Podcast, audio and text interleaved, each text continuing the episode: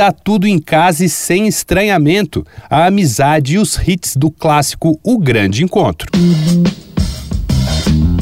Dois Pontos, uma conversa sobre quase tudo, com Daniel Almeida.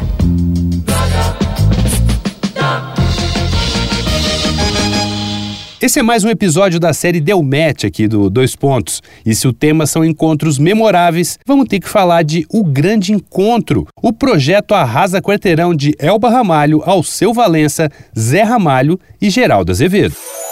Quem nunca cantarolou, mesmo que mentalmente, Chão de Giz, que atira a primeira nota dó. E não só essa faixa, como também Dia Branco, Tropicana, Caravana, Belle de Ju, Táxi Lunar, Bicho de Sete Cabeças e muitas outras. Uma fonte sem fim para músicos de barzinho encherem os bolsos de aplausos, pelo menos. O projeto teve início em 96, num show de Azevedo e Zé Ramalho no Canecão. Alceu e Elba estavam na plateia prestigiando os camaradas. Em dado momento, são chamados para o palco de improviso e tudo ficou claro como o dia. O quarteto fazia muito mais sentido do que um duo, mas isso porque eles eram amigos há muito tempo.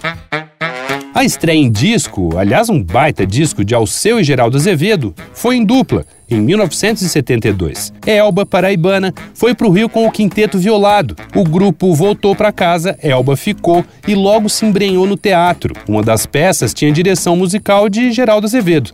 Tava tudo em família.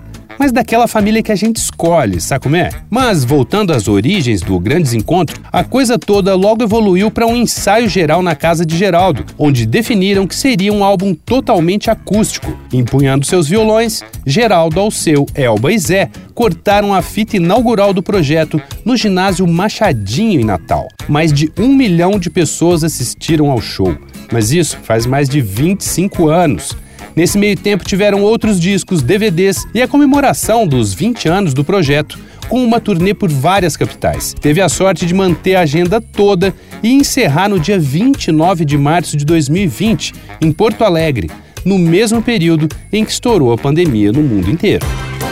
Vai lá no @danico_illustration e dá uma olhada nas ilustrações inspiradas na série Deu Match. Eu sou Daniel Almeida, Dois Pontos, até a próxima.